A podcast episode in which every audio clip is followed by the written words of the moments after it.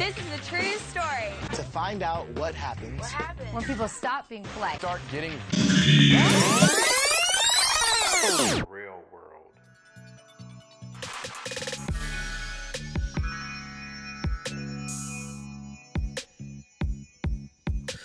Hey, so you know the sound of my voice by now.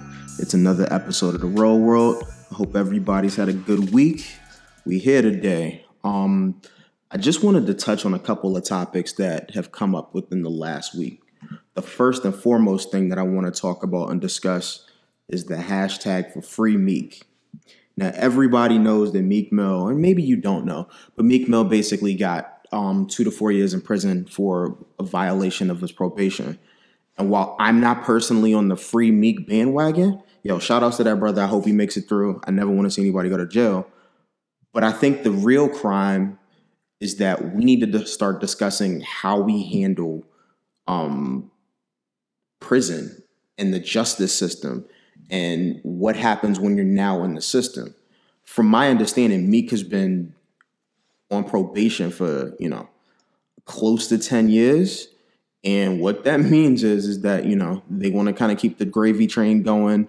They're going to keep you out of jail pending you don't do anything stupid. But if you do do something stupid, they're going to now take you back to jail. Here's my big problem with that.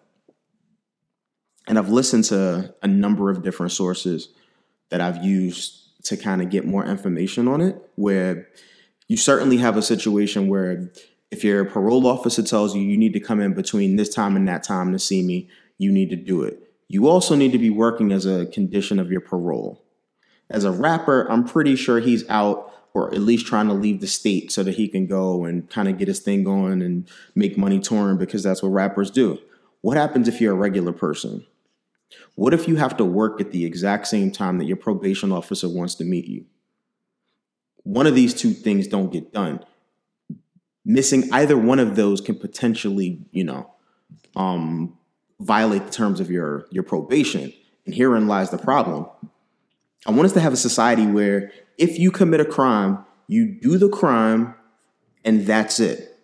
We seem to have this system where people are stuck in this perpetual, like, space where they're never allowed to kind of forget exactly what they did. And I'm not saying that every crime should be like that, where you can't, you know, uh, it's not a scarlet letter. But if you do these victimless crimes, like, I don't know, you, tax evasion. Yes, you didn't pay the government. It's wrong. You need to pay your taxes. I get all of that.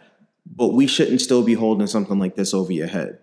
I think the greater thing that we then look at is how a lot of the times, like, once you're in the system, it never lets you out. Think about the number of lives that we've had that have literally gone into the system. You've spent however long you've spent in there. You get out on probation. You can't stay out. There was another story where I read this recently, um, where a lot of people thought that they were getting separated. Uh, I won't say separated. They were getting moved to halfway homes. They were getting, you know, as part of their conditioner, like their conditions of release. And then these things were changed without them even knowing it at the last minute. So you're thinking, okay, I'm going to spend six months in a halfway house and then I'm done. I'm on probation and, you know, but I'm out of jail. They tell you, no, we know you, you were going to do this, but we're only going to let you do two months now. And a lot of these have nothing to do with other than financial reasons. That's the sad part. The reason why so many people are locked up right now, if you honestly think about it, is because incarceration is big business. A lot of these jails, a lot of these companies that service jails, that's big business. The government has to pay a lot of money to keep people locked up. It's a reason why just the country that we have, I believe that the U S is in the top five for uh, people who are jailed per capita. Think about that for a second. For a country that stands on freedom and how we try to represent the rest of, uh, or at least ourselves to the rest of the world, we jail more people than anybody. And I paused on that to kind of give you a perspective of just how devastating that is. jailing one person, while certainly there are people who deserve to be kind of thrown away and you lock them away, you forget the key. I get the saying. I totally understand that. But what about the family that you're destroying by doing that? What happened to the programs that you used to have to kind of keep people on the straight path so that the recidivism rate would go down? These are things that we've cut because we said that they're too expensive, even though it, you know, costs the state X amount of dollars yearly to just house an inmate in jail. Wouldn't you want to have a system where they didn't come back, where you train them, you help them, you give them whatever, you know, resources they needed so that they make better life choices? A lot of times these people that are making a lot of these choices, it's financially driven. And I'm not saying that that's right, because I certainly think that's one of those things that's also wrong. But just because you've now done wrong, I can't hold that against you for the rest of your life. Because I'll tell you one thing, each and every person that we know has probably committed a crime. The difference is we didn't get caught. We didn't do something that was that stupid where, you know, the cops are going to come knocking on your door and kicking it in.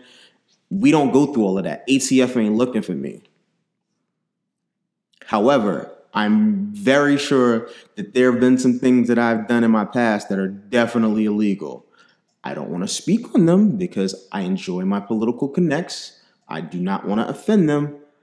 And I don't necessarily want to have heat uh, brought to me as I'm in a better space in my life. No, it wasn't anything that would ideally get me locked up for too long. Like, I didn't kill anybody and nothing crazy like that. Obviously, um, I'm not that dude. But I certainly know that if this situation would have happened and I would have gotten caught, I could be just like Meek. So while all of us are very quick to kind of criticize and be like, yo, you're a dummy, why would you do certain things? We've all been dummies when it comes to stuff, certain things every once in a while. You ever run a red light? How many of us go eighty and a sixty-five? I'm pretty sure at this point that, um, reckless driving in the state of Virginia is anything above like fifteen miles per hour. I live in Maryland, but I've realized that I drive into Virginia quite often. I'm pretty sure that I've done the reckless driving thing. So when you think about all of that, you're like, fuck, I could easily be this person and caught up in the system. I think that's something that helps me segue into my next point. I know I'm recording this on a Tuesday. Uh, it'll get released either Wednesday or Thursday, and it'll be too late to kind of say this. But this is why you're supposed to vote. This is why voting is so important. There's so many times where a lot of us, especially black people, we tend not to vote on off-year elections. We don't care about anything if it's not the governor or the president. Like, we don't care. But you know what impacts us more than the president? Your local elections. Your state level elections impact you in your daily life way more than anything that Donald Trump can do. So it's important that everybody realizes that you have a right to vote. People like Meek, once they're felons, they lose that right to vote. And I'm not exactly sure of the, the different policies or the, the laws and how they're written and how you can get back your right to vote if you're a felon. But I know it varies from state to state. But if you have that ability to vote, use it. I don't care who you vote for. Hell, you could have voted for Donald Trump for all I care, but you're showing that you care about the system that you live in and you're not just complaining. It's hard for you to make changes on something when you're no longer willing to be an active participant. Like, yeah, we all see things that we don't like. What are you doing about it?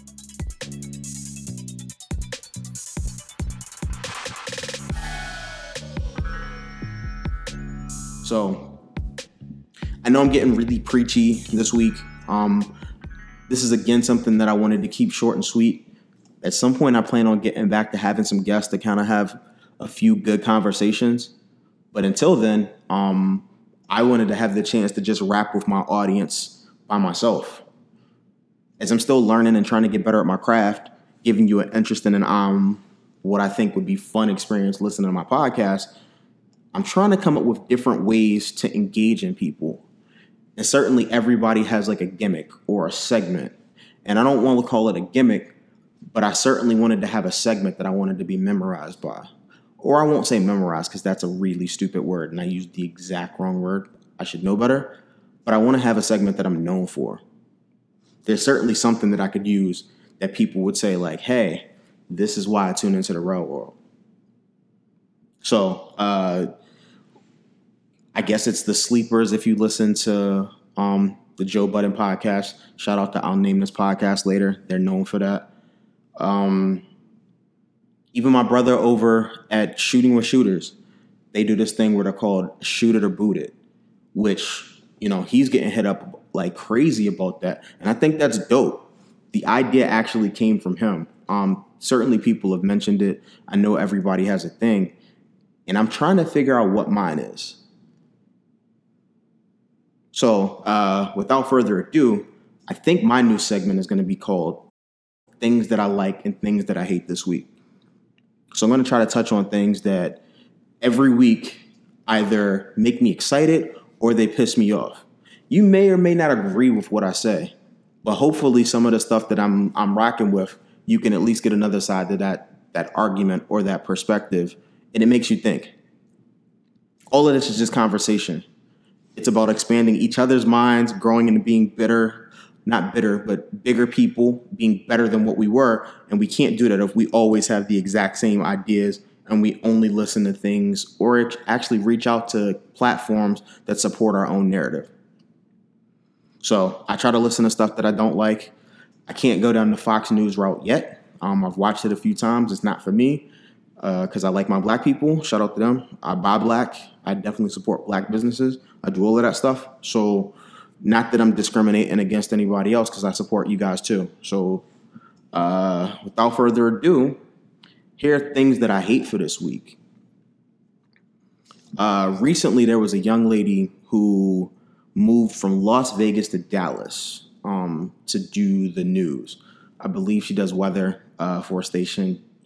Um, Her name was Demetria Obilor, and if I'm butchering it and you hear this, I'm really sorry.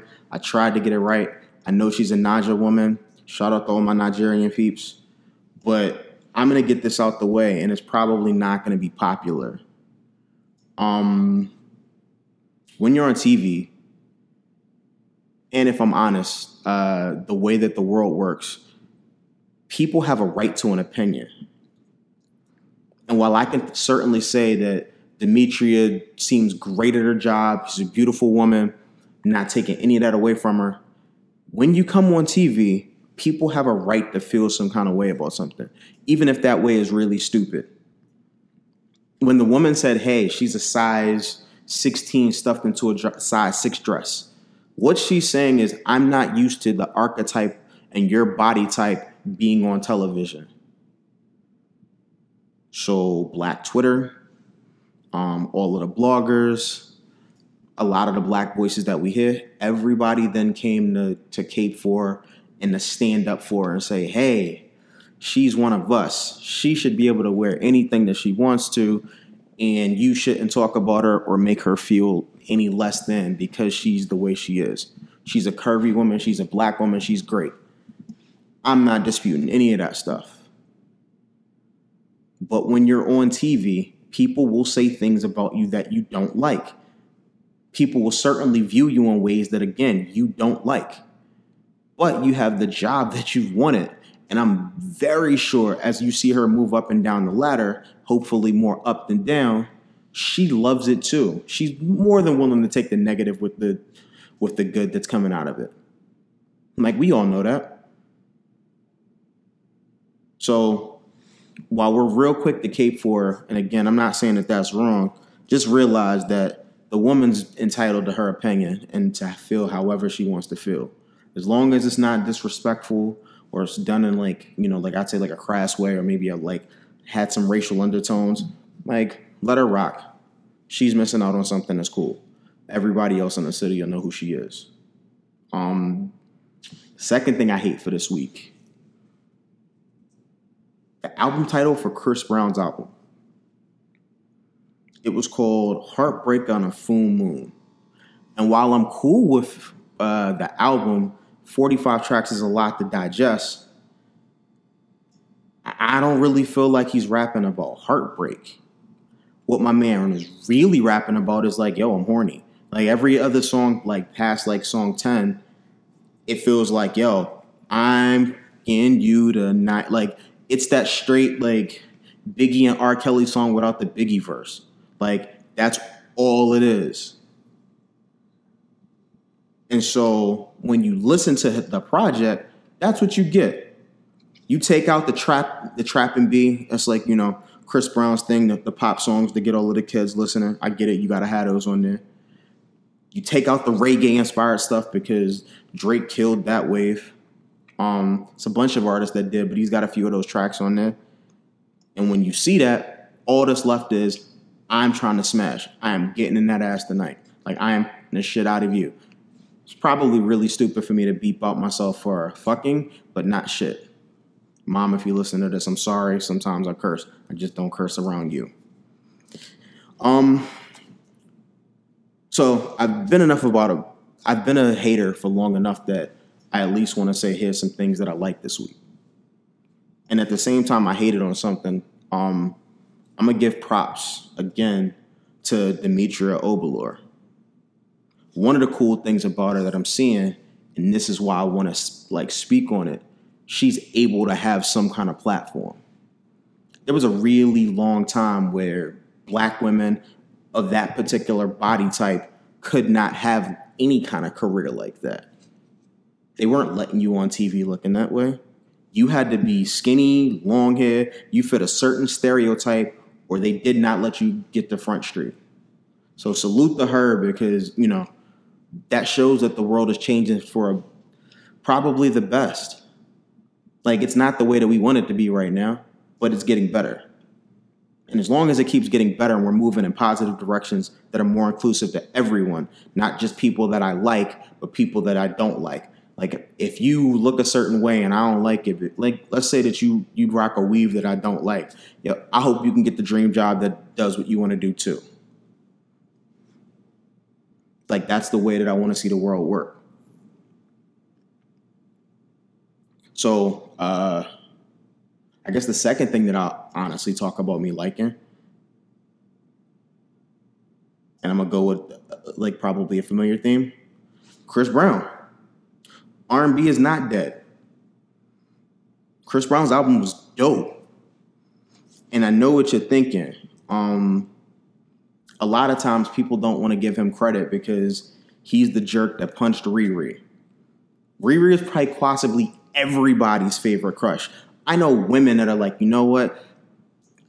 I don't like girls. However, she's the one girl that could get it. I would probably let her eat the box and vice versa, which is crazy to me, like hearing that from the women that I heard that from. I might risk it all for Riri too. Like, there was something that went out on Facebook where it was like, yo, you could get thirty thousand dollars tomorrow or a night with Riri. I might choose the night with Riri. Apologies to anybody that's offended by that line because it's just a joke. Um, but I do want to commend Chris on making like a dope album. I have no idea why I wanted to make something forty-five tracks. Like, from a monetary perspective, I get it because certainly the environment that we, we're in now and the climate with music is different. Nobody's buying physical copies of C Ds anymore. People are barely buying albums off of iTunes or Google Play or wherever you get albums digitally anymore. Everything now is about streaming. Most of my friends got Apple Music. If you don't have Apple Music, you got Tidal or you got Spotify. So because you find some way to work it out, this is the new thing. So my man gave himself two and a half hours worth of music to have you streaming something. So can I really be mad that he's using the system? But here's the best thing about the album. There are no filler tracks on the album. I know people that have twelve cuts on their album, and I might not like half. Chris really did his thing with this. So you got to give him credit for that. Even with forty-five tracks, it's really hard to figure out what your favorite track is. Mostly just because you listen to it for so long, you can't distinguish when one song ends and another begins. And I get it. You hit a chorus, but you kind of get into a groove. So I will say, I say all of that to say there was definitely a few tracks that I had to rewind for and listen a few times. And my personal favorite, if you, if you're listening and you want to check this out, check out Pull Up. It's track sixteen. That's my track. That's my jam. I really think it's one of those things where I kind of want to pick a fight with my girl and be like, yo, um, we fighting for whatever reason, but right now I'm going to pull up to the crib. Here's all of the stuff that I got to say, and we about to get this makeup sex popping, because that's all that song talks about. So take it how you want it. I hope this is something that everybody can enjoy. If you haven't heard it yet, go ahead and put that into your playlist.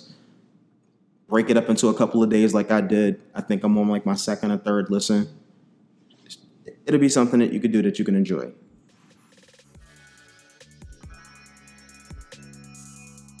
Now, I know I've kind of rambled and I don't want to say wasted your time. I hope you enjoyed your time with me. Um, this is episode thirty-one of The Real World. And I hope everybody has a wonderful week. You're getting used to this terrible weather. It's about to be winter. It was seventy degrees yesterday. It was like forty-two here in D C today. Not happy about it. It got dark at four, like five thirty.